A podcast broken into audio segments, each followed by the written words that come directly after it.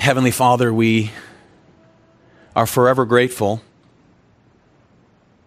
that by the precious blood of Jesus Christ, we are bought, we are a redeemed people, we are an everlasting people, sealed by the Holy Spirit, looking forward to the day of our redemption, all because of the finished work of our Savior, your Son, the Lamb of God, slain before the foundation of the earth and to call a people to yourself from throughout time, and to see the church stand as it has throughout time. Knowing that the gates of Hades will not prevail against your church, Lord, we, we persevere, we run with endurance, and we thank you for the grace, grace upon grace granted to us, Lord, not only to save us, but to enable us to stand each and every day, to persevere to know that we've been forgiven, grace that enables us to forgive, grace that enables us to understand the living word, to apply the living word, that when we fall down, we're able to get back up again. We thank you for the comfort that there is within the church. We thank you for the encouragement that there is within the church as we serve together the head of the church, Jesus Christ. We thank you, Lord, for the Reformation. We thank you that throughout history we can look back and see how your hand of providence has upheld and sustained those who are called by your name to proclaim truth. Though much blood has been shed, the gospel goes forth. We thank you for that. Pray that you'll bless the remainder of our time this evening together. And for your people, I thank you. And the grace granted to us in Christ Jesus. Amen. Well, that's a pretty good turnout. It's October 31st.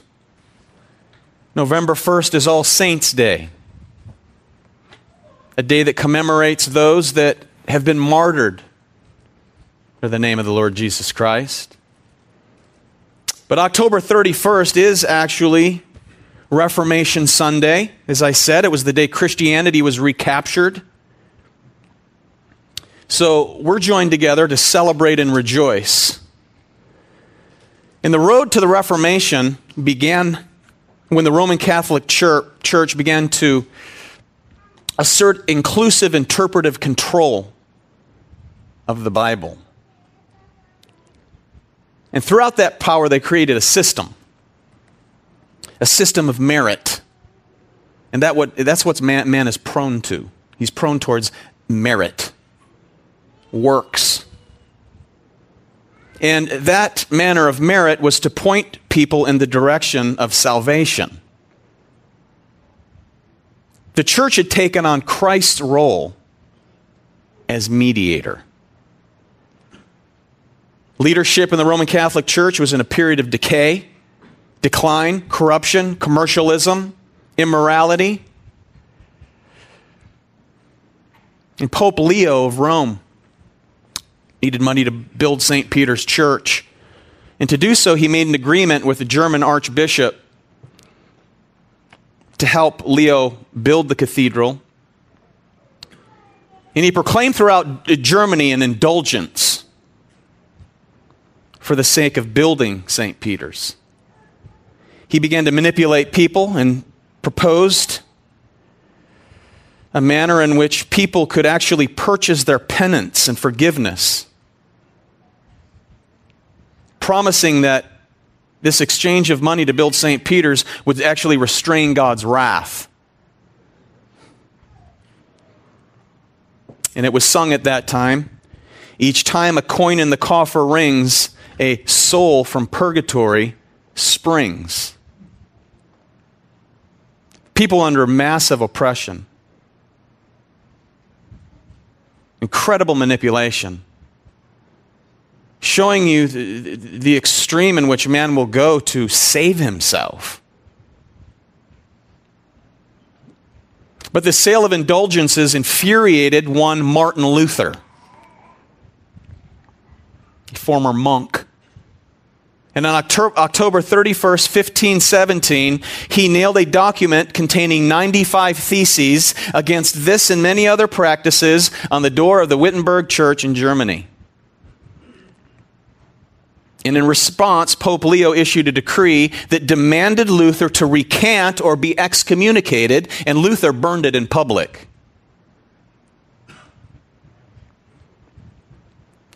In 1521, Luther appeared before the August Assembly of the Emperor, his princes, his dukes, and the papal delegation of Rome. And Luther was asked if he were prepared to recant the errors contained in his writings and in his beliefs. He requested a day to respond. He returned to his chambers and he prayed. He sought counsel. And he prayed diligently before he took his stand. And Luther responded, I will answer without horns and without teeth unless I'm convicted by scripture and plain reason. I do not accept the authority of the popes and councils, for they have frequently erred and contradicted themselves. My conscience is captive to the word of God. I cannot and will not recant anything. For to go against my conscience is neither right nor safe. Here I stand. I can do no other. God help me. Amen. There's a man for you. But the Reformation, beloved, reaches far beyond Luther, far beyond the church doors of Wittenberg with the likes of the pre reformers, men like Waldo, Wycliffe, and John Huss.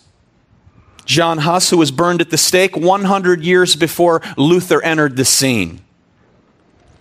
In the last words of John Huss were as follows quote, In 100 years, God will, God will raise up a man whose calls for reform cannot be suppressed. That was in 1415. And almost exactly 100 years later, in 1517, is when Martin Luther nailed his 95 Theses of Contention, a list of 95 issues of heretical theology and crimes of the Roman Catholic Church, to that door. The prophecy of Huss had come true. There's a man for you. Which, which produced for us three dominant reformers of the day Luther, Zwingli, and Calvin, followed by their successors Melanchthon, Bullinger, and Beza. And then it was carried on by the post reformers. Now, these men, beloved, are not to be deified. We don't worship Calvin. We don't worship Luther. We don't worship them in any way. Nevertheless, we thank God for those men and we remember those men by what the Lord did in his providence through those men. The things they stood for, the things they stood against, beloved. And we look at that with great, great regard and great appreciation. So we are, beloved, forever indebted, and we must carry on the work that they began. Pacific Hope Church is reforming. Pacific Hope Church will continue to reform just in the way we do things for the glory of God. Let's give one big amen to that. Amen. They taught us to continue in the teaching of Scripture, that the church must maintain scriptural direction, a continuance of reformation.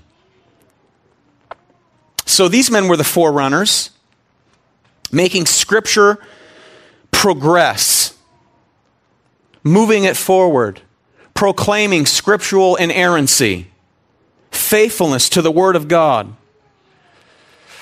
So we must also carry on these principles. We must continue to be reformers, faithful, faithful to the integrity of the Word of God, the life of Christ and His church. So the church, beloved, is an edifice that stands with five pillars as her support that re- resembles life itself. And what we want to look at tonight briefly are these five pillars, which carry the theme of the word alone. Alone. Or in Latin, sola. Five things that we as his church must know, we must embrace these truths, and we must carry on the teaching of these truths. So let's look at them together. The first one is sola scriptura. Sola scriptura. Scripture alone. Now, this was the cry of the Reformation sola scriptura. And those who preceded Luther, this was their call. They tested what men were doing. They tested what religious what the religious hierarchy of the day was doing, was saying, was teaching in light of the scriptures. Therefore they stood. Therefore they opposed. Therefore they protested. And Luther said, unless I'm convinced by scripture, I cannot and I will not recant. This is what cost Huss his very life. This is what cost William Tyndale, who would later transfer the Bible into English, to be strangled at the stake and then burned. Great men of God. Burned by the Roman Catholic hierarchy of the day. In 1521, at the historic interrogation of Luther at the Diet of Worms, he declared his conscience to be captive to the Word of God, and he said this, quote, Unless I'm overcome with testimonies from Scripture with evident reasons, for I believe neither the Pope nor the councils, since they have often erred and contradicted one another, I am overcome by the Scripture text which I have adduced, and my conscience is bound by the Word of God. End quote. May our consciences be bound, beloved, by the Word of God. Amen. Similarly, the Belgic Confession states We believe that the Holy Scriptures fully contain the will of God, and that whatsoever man ought to believe unto salvation is sufficiently taught therein. Neither may we consider any writing of men, however holy these men may have been of equal value with those divine scriptures, nor ought we to consider custom or the great multitude or antiquity or succession of times and persons or councils, decrees or statutes as of equal value with the truth of God. Therefore, we reject with all our hearts whatsoever does not agree with this infallible rule. What does the psalmist say in Psalm 119? Open my eyes that I may behold wondrous things in your law. I am a sojourner on the earth. That's what you are, beloved, a sojourner. Hide not your commandments from me, O Lord. My soul is consumed with longing for your rules at all times. And that's not to attain salvation, that's because of salvation. It's the product of salvation, a love for the Word of God. Psalm 138 I will worship toward your holy temple and praise your name for your loving kindness and your truth, for you have magnified your word above all your name. Can we agree with the psalmist, beloved, whose first love is the scripture, the holy word of God? Or have other things won over our, our affections? What monopolizes our time. If we were to document our time in a week, what would occupy the majority of our time outside of work? Food for thought. Does Scripture capture our minds? Does Scripture capture our hearts and our very lives? The Word of God says of itself all Scripture is inspired by God and is profitable for teaching, for reproof, for correction, for training in righteousness, that the man of God may be adequately equipped for every good work. The Word of God. Do we get our counsel from the Word of God? Do we seek wisdom from the Scriptures? It is, the, is it the food that nourishes our very soul? Is it like the milk that a baby needs to survive? The Scriptures. Sola scriptura, the first of five pillars that hold up the church. Secondly, a sola gratia, grace alone. Grace alone, beloved, that is our favorite word. Amen? as blood bought saints, grace. And how do we know that it's by grace alone? We know it by Scripture alone. The Scripture declares the grace of God. Now, this was the central cry of the Reformation. The salvation was by grace alone, not by merit of any kind, but by grace. Now, this was in the midst of the Roman Catholic Church that taught that Mass is a, quote, sacrifice which is truly propitiatory. And that by the Mass, God grants us grace and the gift of penitence, remits our faults, and even our enormous sins. It's not a wonder people go to Mass numerous times a week and almost trample on one another to get there. They don't understand grace. The grace of God alone, in Christ alone. You see, the reformers returned to the biblical truth of the doctrine of salvation by grace alone. So, our righteous standing before God, beloved, is imputed to us by the grace and the finished work of the Lord Jesus Christ. Jesus Christ, our Lord, in contrast to the doctrines of self merit that were taught by Rome and are taught to this day. Sola gratia. And the accompanying doctrines of grace, total depravity, unconditional election, particular redemption, perseverance of the saints. Those are all grace acts of God. They were preached by the reformers. They've been preached throughout time. They've been preached to this day, and they're preached from this pulpit just the same. Grace alone. All of salvation, every aspect of salvation is by grace alone. You're saved by grace as the Baptist Confession of 1689 says, quote, Christ by his obedience and death did fully discharge the debt of all those that are justified, and did by the sacrifice of himself and the blood of his cross, undergoing in their stead the penalty due unto them, make a proper, real, and full satisfaction to God's justice in their behalf. Their justification is only of free grace that both the exact justice and rich grace of God might be glorified in the justification of sinners. Hallelujah, amen, and end quote.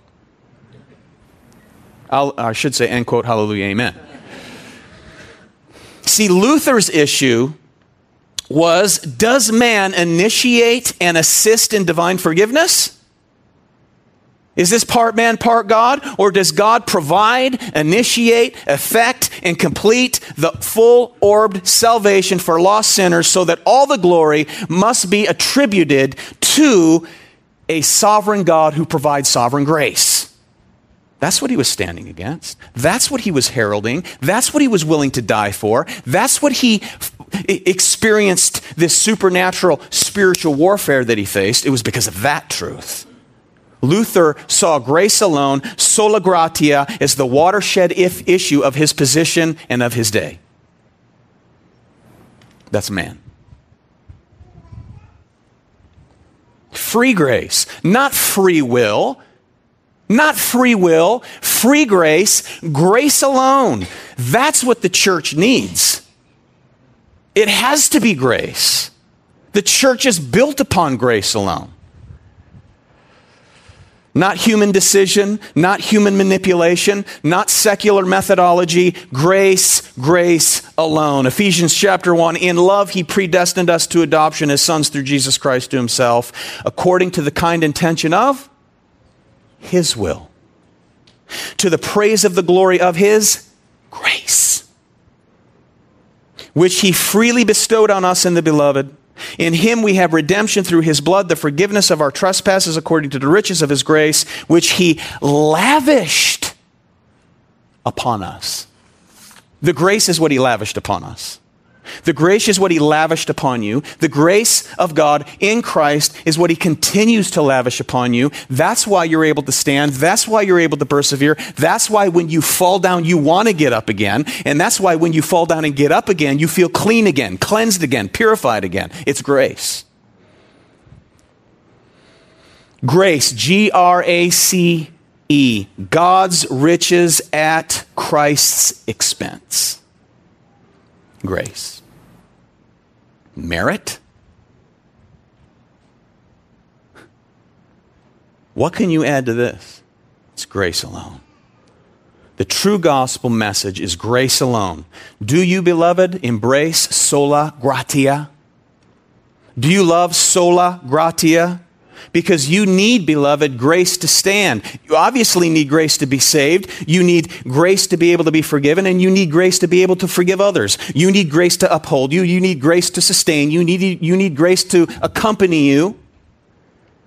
You need grace to lead you. That's a great prayer to have as a Christian. Pray for grace. Pray for more grace, and then pray for some more grace. Grace to be a strong Christian, grace to be one who wants to read the Word, grace to understand the Word, grace to proclaim the Word, grace to encourage your brothers and sisters in the Word, grace to counsel people, grace for everything. Grace, grace, grace as a Christian. Amen? Sola gratia, number three. Sola fide. Now, Luther is a Catholic monk sought ways to find God's favor. He would fast. He would deny himself. He would inflict punishment upon himself to the point of drawing blood. You, you ever seen people whip themselves in the black until they draw blood? Trying to atone for their sins?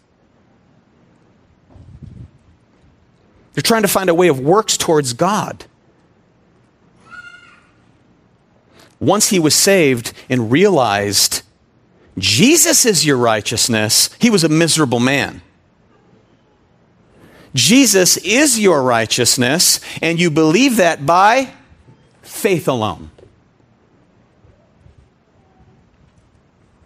Finally, grabbing hold of the righteousness that was not his own, but the righteousness of the Lord Jesus Christ, this caused this man to be driven, unstoppable you see, faith is a device. Faith is a device which is a gift of God that unites you with Christ, enables the soul to partake of Christ.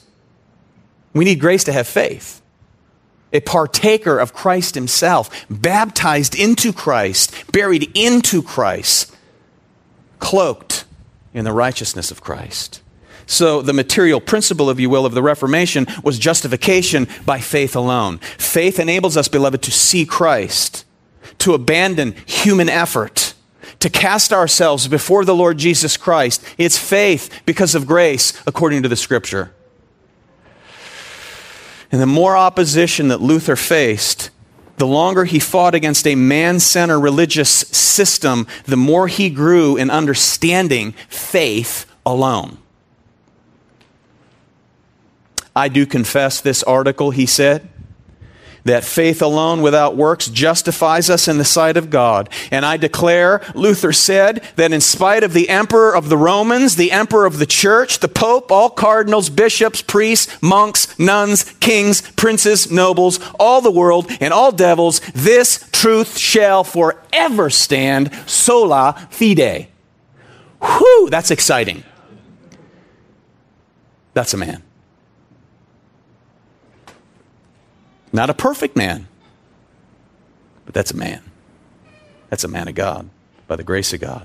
So may we, beloved, live. May we love. May we continue to learn and grow in sola fide. May we walk by faith. May we live by faith. May we, by the grace of God, exercise faith. Always, always, always looking to Christ, trusting Him, not ourselves, but having faith in Christ alone. What does Galatians chapter 3 say? Let me tell you what it says.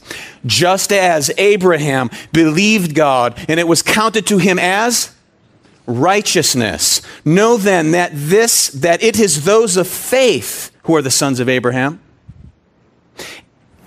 And the scripture foreseeing that God would justify the Gentiles by faith, preached the gospel beforehand to Abraham, saying, In you shall all the nations be blessed. So then, those who are of faith are blessed along with Abraham, the man of faith.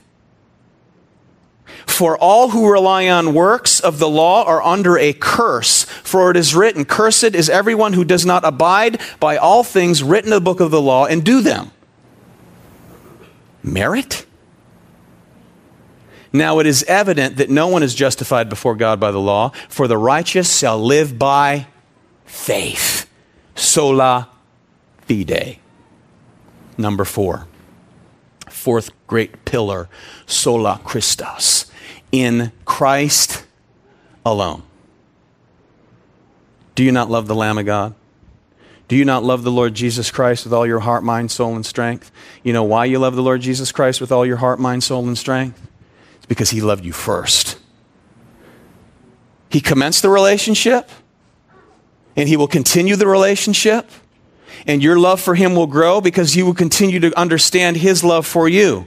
It's Christ alone. The Roman church held that there is a purgatory and that the souls there detained are helped by the intercessions of the faithful, and that saints are to be venerated and invoked. End quote. You ever heard people pray to the saints? Well, you're a saint. Don't pray to me, another saint, a fellow saint. Don't pray to some saint that's in heaven because your mediator is Jesus Christ. It's Christ alone. Sola Christus. He's your mediator. It's not Mary. It's not Mother Teresa. It's Jesus Christ. So the Reformation called the church back to faith in Christ as the sole mediator between God and man. And they taught that salvation was by Christ's work alone. There's a lot of alones here. So, by the active obedience of the Lord Jesus Christ, upholding the law, and his passive obedience, laying down his life as the penalty for sin by way of his own death, he has satisfied the justice of God. It is by Christ alone that any man or woman stands righteous. The wages of sin is death. But the free gift of God is eternal life in Christ Jesus our Lord. There's no other name given from heaven that any man be saved. It is Christ Jesus. There's no other way for anyone to enter into the presence of God but through Christ alone. Only Christ could pay the eternity of death's sufferings in six hours on a cross to infinitely satisfy the Father's wrath and to uphold his justice. Who else could possibly do that? It takes a perfect man. And to be a man who's perfect, you have to be God. Therefore, it's in Christ alone. And he became a curse. Cursed is everyone who hangs on a tree. As John Calvin said in the Institutes of the Christian Religion, quote, Christ stepped in took the punishment upon himself, bore the judgment due to sinners with his own blood. He expiated, which means to remove the sins which made them enemies of God, Ephesians 2, that Junior read from, and thereby satisfied him. We look to Christ alone for divine favor and fatherly love.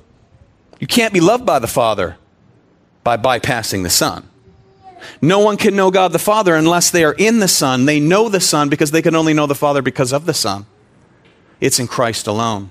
All who come to faith must, must come by way of Christ alone. Sola Christus. So may we, beloved, live and may we love the Lord Jesus Christ by faith according to his grace as revealed through the Scriptures.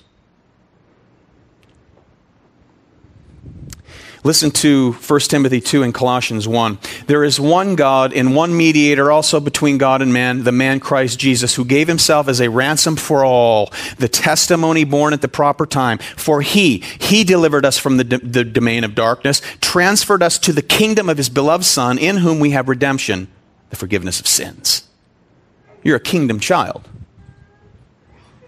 And he is the image of the invisible God, the firstborn over all creation. For by him all things were created, both in the heavens and on earth, visible and invisible, whether thrones or dominions or rulers or authorities, all things have been created by him, and all things, beloved, have been created for him.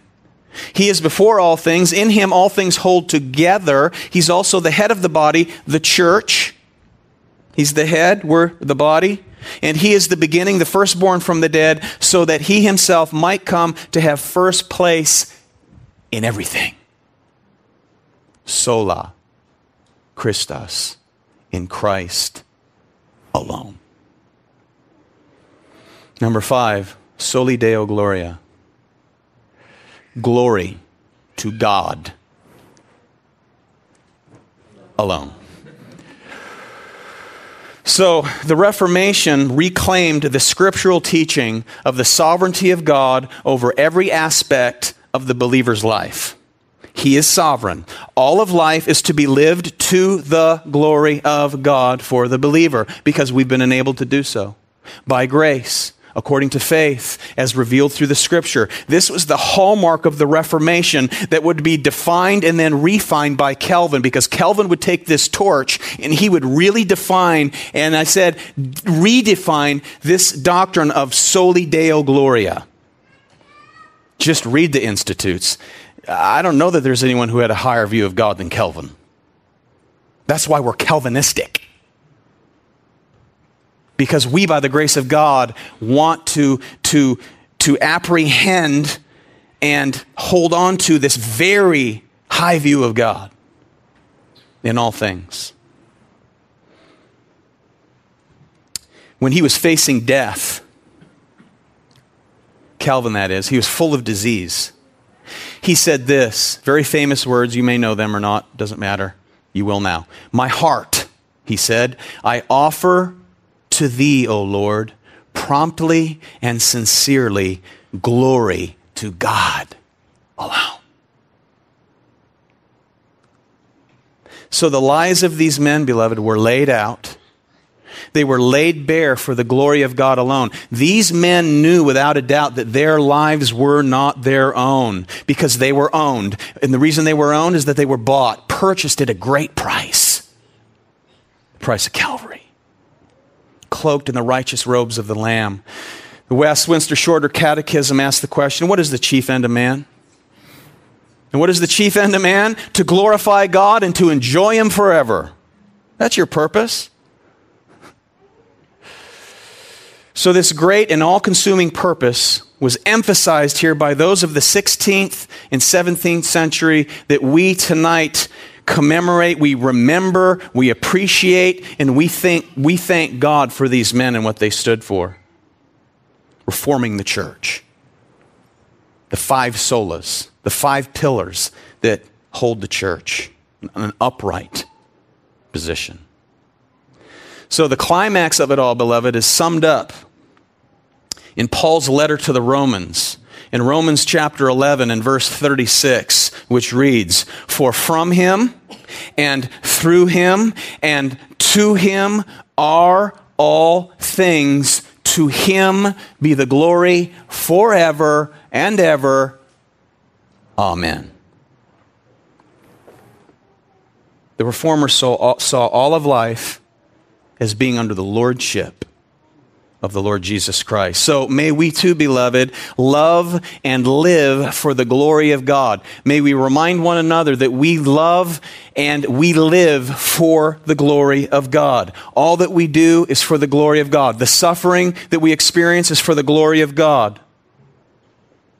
Our success is for the glory of God. Our riches are for the glory of God. If we're poor, it's for the glory of God. Strong and healthy, for the glory of God. Sick and downcast is for the glory of God. You may not know why this side of eternity, but it's for the glory of God. So we believe that all things will work together for the good of those who love God, who are called according to his purpose as a testimony of his power, of his purpose, and his person, as well as his plan. So we must continue to live out this Reformation legacy so we, may we live and may we breathe by faith alone, in His grace alone, according to Scripture alone, by Christ alone, for the glory of God alone. Amen? Let us pray. Father, we thank you for the great Reformation. We thank you for your grace that has called us to a life of understanding that being a believer is to be understood by Scripture alone. because of the grace of God alone, in Christ Jesus alone, by faith alone, for the glory of God alone. May that be the testimony of our lives. Grant your people, including myself, this kind of grace to uphold us and to sustain us and to cause us to persevere, Lord, with these five glorious pillars of truth. Be blessed this day, Lord, by your people, I pray. And we thank you. In Christ's name, amen. Well, beloved, let's stand once again and let's sing together hymn number 97 All Hail the Power of Jesus' Name.